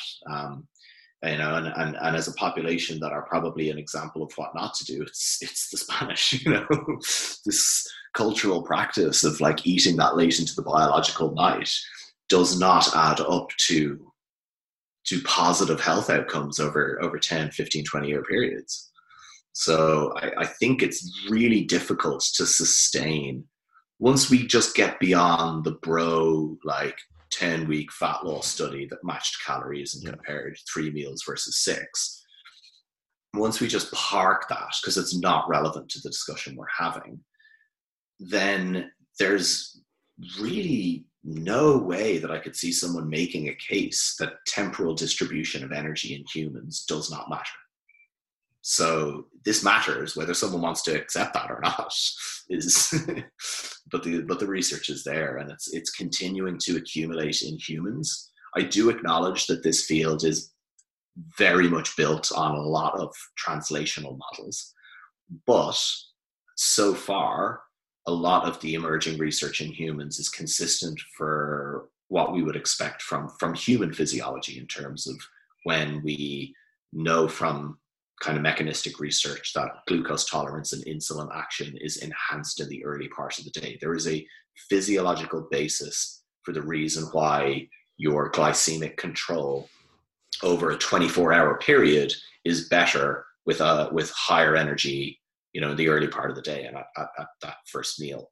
So the mechanistic research stacks up with our understanding of circadian biology, which stacks up with the observational and interventional research looking at temporal distribution of energy. So, so far, it's a pretty consistent body of evidence, and that makes it worth paying attention to. 100%. I think that's just so important because obviously, like, no better man to be speaking to but many many uh many like people who get into kind of you know cursory reading of research and kind of even even at the university level sometimes basically worship the the randomized control trial yeah. and basically assuming that you know there's no way we can take away any information from epidemiology or even mechanistic research sometimes, depending on, on who you are. Um, basically, we can take nothing away from those unless we have the RCTs. Whereas when you have this body of evidence where you've got biological plausibility and mechanistic understanding that would make the observational work make sense, and you've got RCTs yeah. basically confirming that. Right. I mean, it's it's hard to just turn around and say, we need more RCTs. You know, it's yeah, it's it's it's a ridiculous way of it's not scientific thinking. Mm-hmm. Um, and I would be someone who, I mean, as as you know from you know conversations we've had, and so I I would be someone who's comfortable without RCTs mm-hmm. coming to coming to conclusions based off a process of, of inference from things like the Bradford Hill criteria or, you know, Rothman's causal pie stuff like that way of coming to conclusions for me is is true scientific inference. Uh, you know, I'm perfectly comfortable without RCTs.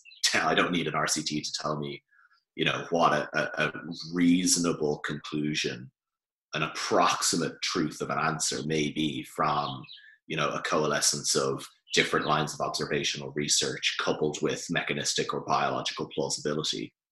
Um, and often in nutrition science, it's the RCTs that are asking the wrong questions and getting the wrong answers. So um, I think that, yeah, the veneration of the RCT is definitely a biomedical hangover. But um, I, I, I, do understand maybe why university courses very much vote, because otherwise your course is going to be essentially a course in epistemology.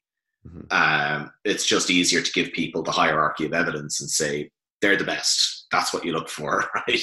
you circumvent having to go down these kind of like pathways of trying to, you know, teach people scientific inference, which I think would just be a completely different ball game for any kind of bioscience or biomedical course.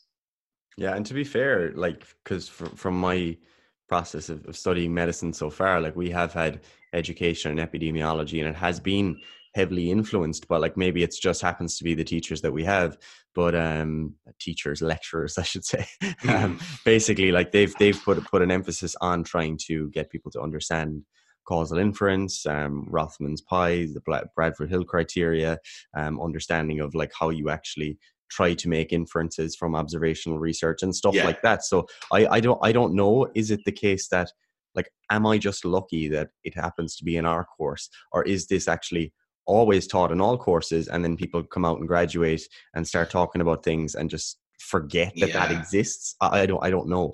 I i think what it is is i think i think it's i think it's maybe but i think one i think yeah different universities you, are just lucky right? You've got some great lecturers and, and and and they're great teachers and they're good at imparting knowledge and they get um, i think for nutrition i think the reality for me, and this is just a, a personal observation, kind of surveying the field, is that the fitness industry has had a disproportionate influence on the conversations in nutrition science, the interpretation of nutrition science, the application of nutrition science. By uh, people that are not scientific and haven't had scientific training and, and have maybe done like the most rudimentary kind of um, understanding of, of, of, what it means to be evidence based. And I, I, I, I, kind of I don't think that term means anything anymore. um, and so that has has steered a lot of this. So a lot of the the the kind of the information dissemination specific to nutrition science has been just heavily steered by uh, conversations that that don't even have a basic grasp of this kind of stuff. Um, and I think that's probably the problem when it comes to nutrition is, you know, we're, we're, we're kind of facing a situation now where I think that there's a lot more focus on these issues, but there's a lot of resistance to it because for the most part, you've got people who whose understanding of nutrition has been developed in a paradigm very much of like this is it we look for you know we look for rcts hierarchy of evidence observational research is bullshit. Um, and it's yeah it's like what i call the overbrowing of nutrition science. And so i think that's part of the problem as well.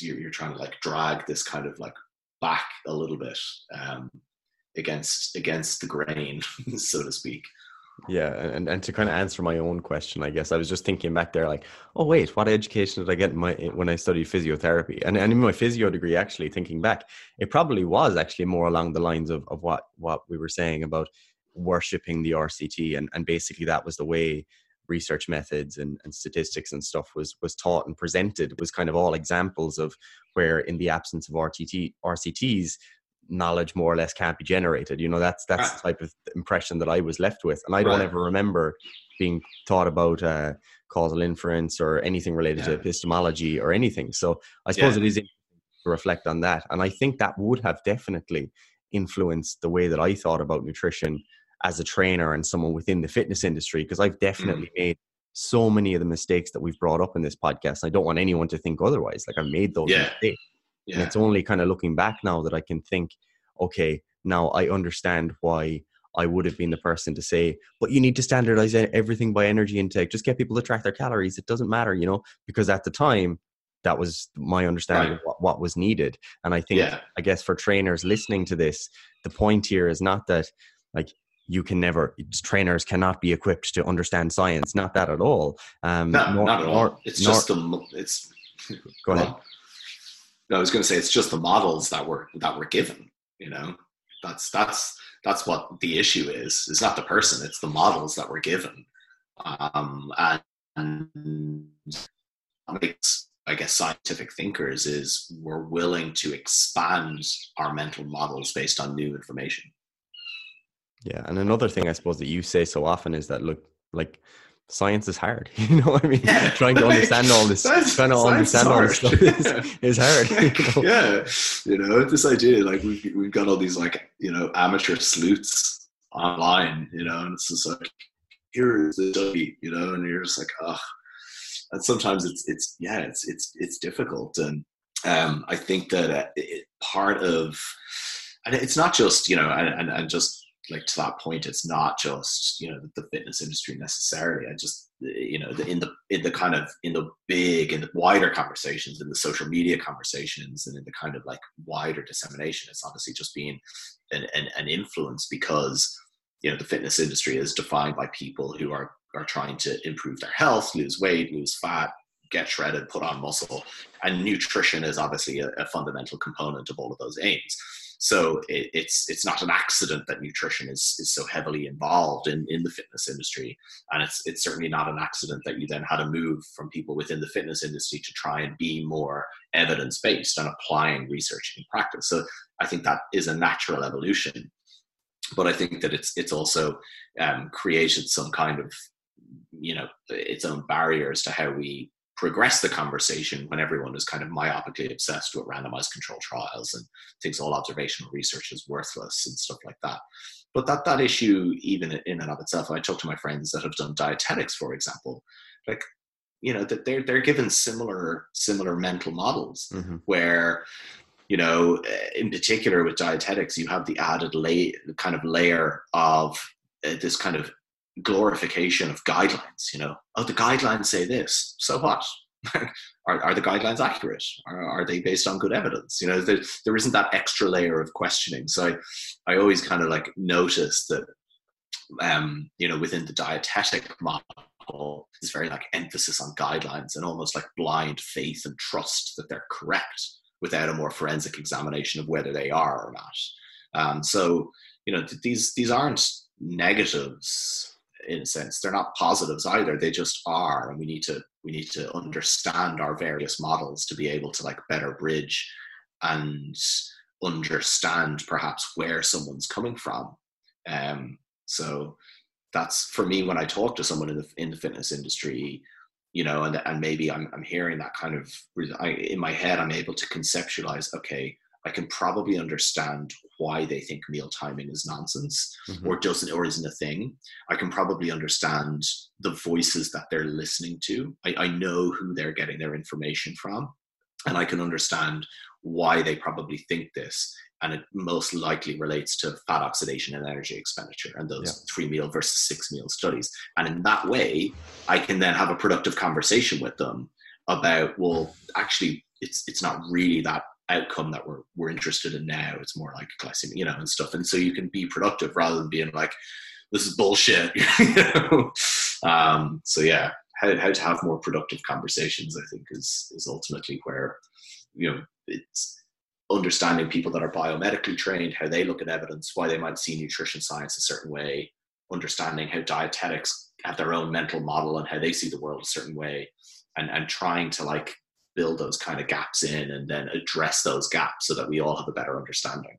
Yeah, and then like two points to, to the credit of personal trainers there is like one, if you go on to Twitter, follow a few uh, medical doctors who have the little the little copyright C. Have you seen that in their name? Like no. the car- carnivore doctors, they put the copyright C in their name to indicate that they're they're carnivores. That's a new thing. Oh my god! Um, but like if you go onto Twitter, you follow a few uh, low carb doctors and uh, yeah. carnivore doctors and and even vegan doctors and stuff. Right. You will you will see that like being well trained in medicine and having gotten education epidemiology it does not protect you from making ridiculously unscientific right. extrapolations right. from research. So like right. like that and, and I, I get it when personal trainers are like, look, I'm I'm just trying I'm following these doctors.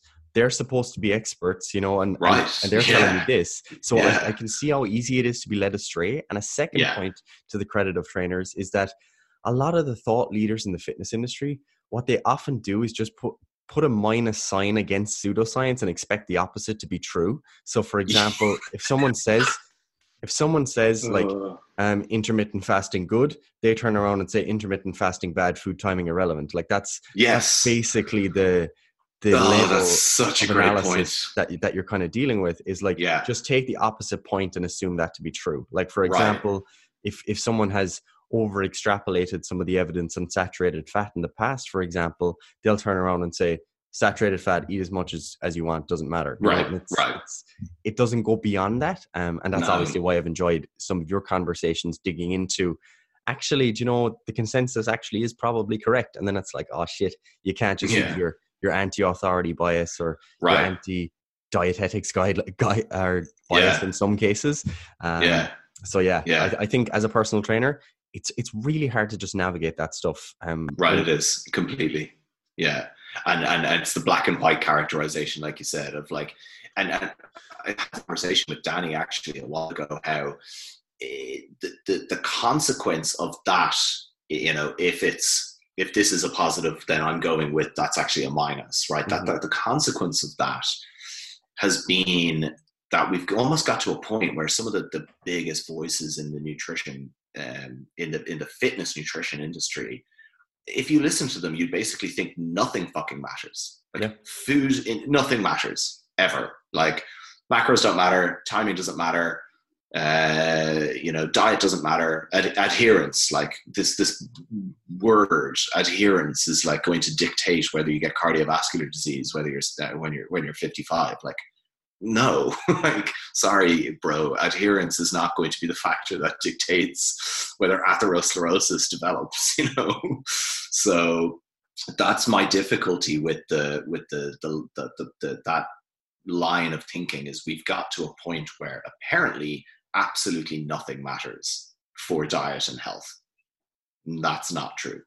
This is palpably false. Like just calorie fucking deficit, bro. you just know? fucking I mean, calorie That's deficit it. bro You know, that's that's it that's it. yeah. That's full full stop. Yeah, like that's it Um, full so- without without take, without taking too much more of your time, I guess one of the things to quickly quickly just run over is like the the quick heuristics and take home points for people. Like I guess like my sum my summary, and uh, you can add on whatever you, you wish. It's it's really simple. Is that look if if if possible, try to shift more of your energy intake towards earlier in the day. It's Mhm. probably a fairly sound practice yeah don't don't eat very high amounts of energy too close to bed um, Mhm. and try to be somewhat consistent in the way that you set it up i suppose like there's some some sound Yeah. heuristics Yeah, yeah. Try and be consistent enough with timing Mm-hmm. um, from a day to day basis. You That is like a late chronotype. For people listening that are kind of like, oh, how do I know? Everyone will have an intuitive sense, but if you Google the Munich chronotype questionnaire, Mm. that's the most validated chronotype questionnaire in research. It will also give you a measure of your social jet lag. Um, for people that are late chronotypes, the thing to, to pay attention to is is you know social jet lag is um, can you modify in any way your life, your work timing, your um, sleep wake cycle to one that's relatively consistent with your free days. Um, and uh, try not to have, if for people that are late chronotypes, a really erratic distribution of energy, um, particularly you know distributed later in the day. So I think late chronotypes are the ones that need a little bit more kind of like focus. Morning types are generally fine. um, so yeah, try and try and be generally consistent with timing from day to day, whether that's a work day or a free day. Um, try to avoid a lot of energy intake during the biological night or in the evening, and try to distribute a majority of daily energy earlier in the day, but understanding that breakfast as a meal doesn't have to be you know within an hour of waking up. Uh, and generally speaking we're talking about kind of early in the day perhaps um, breakfast before midday and a, and a lunch maybe before three. And that that kind of thing seems to be broadly consistent with what's in the research.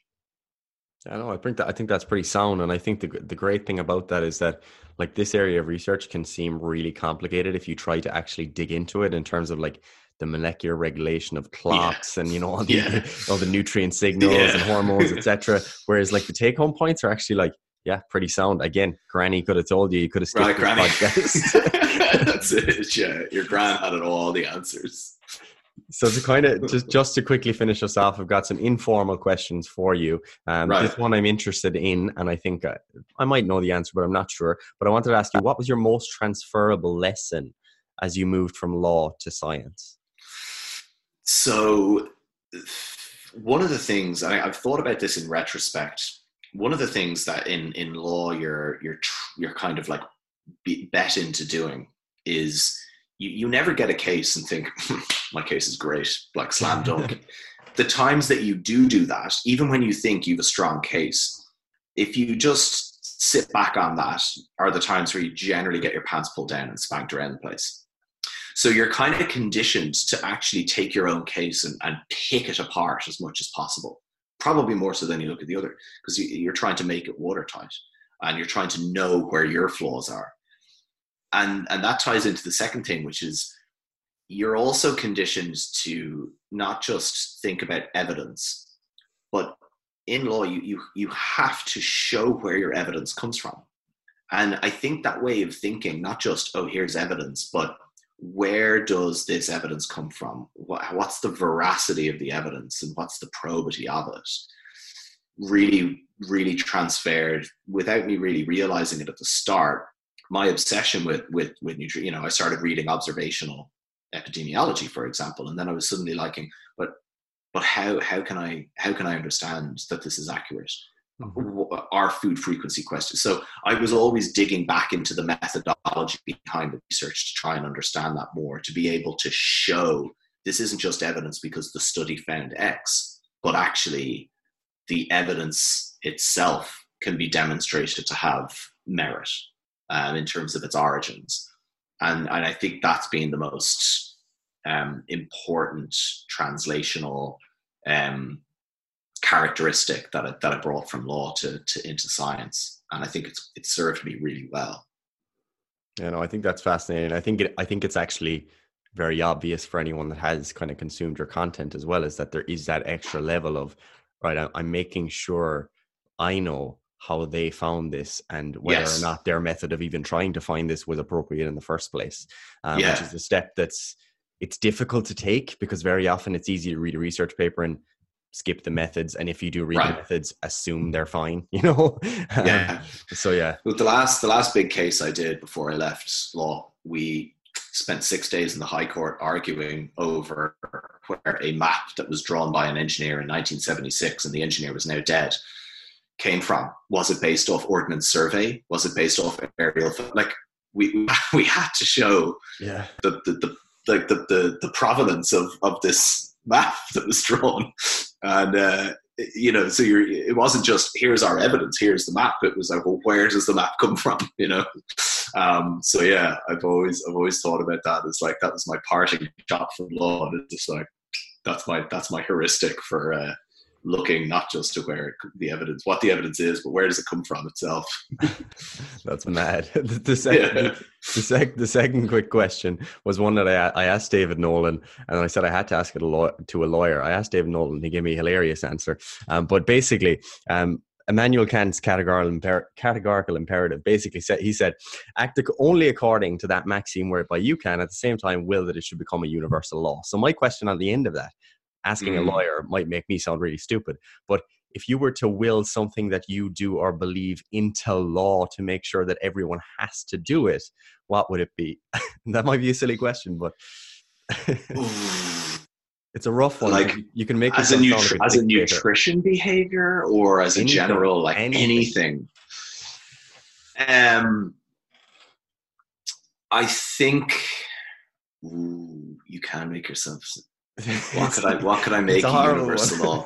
No, it's it's fantastic. Um, I think I would make uh, some degree of national service.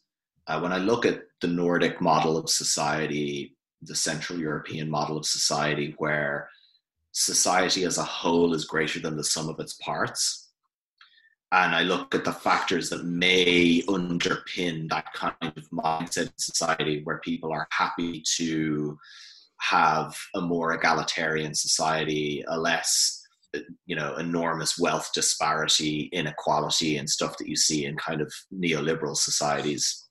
One consistent one seems to be that that people do a year or two of it doesn't have to be military service by the way you could go into the the public service you know you could go into local government or something like that but some level of national service either after we leave school it could be of huge benefit um, to creating a society that's kind of like a bit more focused on the society as a whole rather than just like how can I like get into banking straight away and make 12 million dollar bonuses. Um, yeah, I think that might be one of them.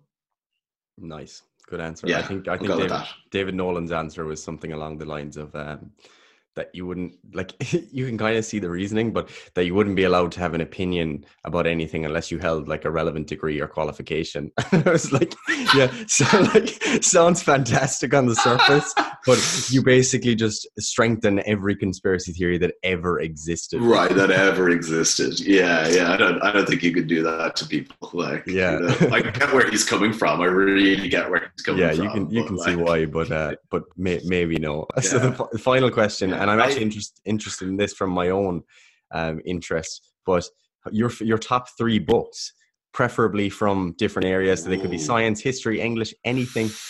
Add to the reading list. Wow. My top Three, is, I read voraciously, so yeah, I know you're a bit of a bibliophile. So like... uh, top is vicious. Uh, so I yeah, I'll often end up doubling back onto stuff I've kind of like read recently. Um, top three books. Um, let me see. Oh my god. Hmm. So for English, um, yeah, I'll I'll go. I'll I'll try and think in kind of like different. Yeah. Um. Yeah. So for for English, I think I'm probably going to go with uh, Mary Shelley's Frankenstein. I think it's absolutely fantastic. I think it has huge relevance for for today and the way that we create like an other in society and the effects of ostracization and all this kind of stuff. So I think there's so many layers to it. Um, so I'm going to go with Mary Shelley's Frankenstein from the like literature space. Mm-hmm. I think politically, um, Chomsky. Chomsky's had an enormous impact on me. Um, would I pick any specific book probably not. I, am not sure. I think Global Discontents is incredible. Um, but uh, to be honest, anything by Chomsky. Um, and then historical. Uh, I've gone through periods of just being obsessed with the Second World War, so I could default to something there. Um, and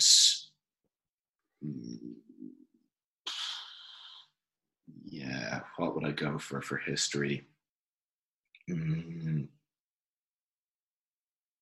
Actually, although it's a historical novel, um, for anyone that wants to understand Vietnam better, I think Matterhorn by Karl Marlantes is an incredible. It's basically real life. I mean, he was a Marine in in he. So he's really interesting. The author was a Rhodes Scholar that was a, that had taken up his scholarship, and then uh, for for literature. Um, and then went back to the states to join the Marines. And so, so Matterhorn is very much autobiographical, although it's written as a novel. But um, in terms of trying to understand Vietnam a bit better, that was and the you know the race dynamics and the cult, the class culture issues and everything that kind of played into it. So, yeah, I Legit. Think. I appreciate you've read a lot of books, so that was a hard question to hit you on. It's really difficult. it's like fuck. um, so, so Alan, if if people are looking to to learn more about your work, follow what you're doing, whether it be with Sigma or your own work or anything like that, where would you point people? Yeah. To? So three channels basically. So uh, social media, I only exist on the gram um, really in terms of content. So at the nutritional underscore advocate. My own website is alineanutrition.com, A L I N E A, and then obviously Sigma Nutrition, uh, which I'm pretty sure all your listeners are familiar with already. And um, there's with with Sigma, there's there's podcasts um, that are up there, but then there's also these um, series of statements mm-hmm. on various kind of issues in nutrition that that myself and Danny have been working on. So yeah, between the three of them, hopefully there's there's enough there to satisfy uh, anyone that's ready to geek out on science. Yeah, and I mean, if you are a listener and you're someone who's been maybe intimidated by scientific writing in the past, I would definitely check out the Sigma statements because I think you've done a great job there in terms of like finding that midpoint between like this is not a big scientific guideline paper because man they're boring to read um mm. this is also not just some blog like it's like that nice right. midpoint between right. there's a consensus and if someone's interested they can do more reading so if you're yeah. listening i would definitely recommend checking those out awesome um, so yeah, thanks very much for for coming on, Alan. And thanks listeners, Mr. Patrick Farrell will be back in the next episode, and we will see you then.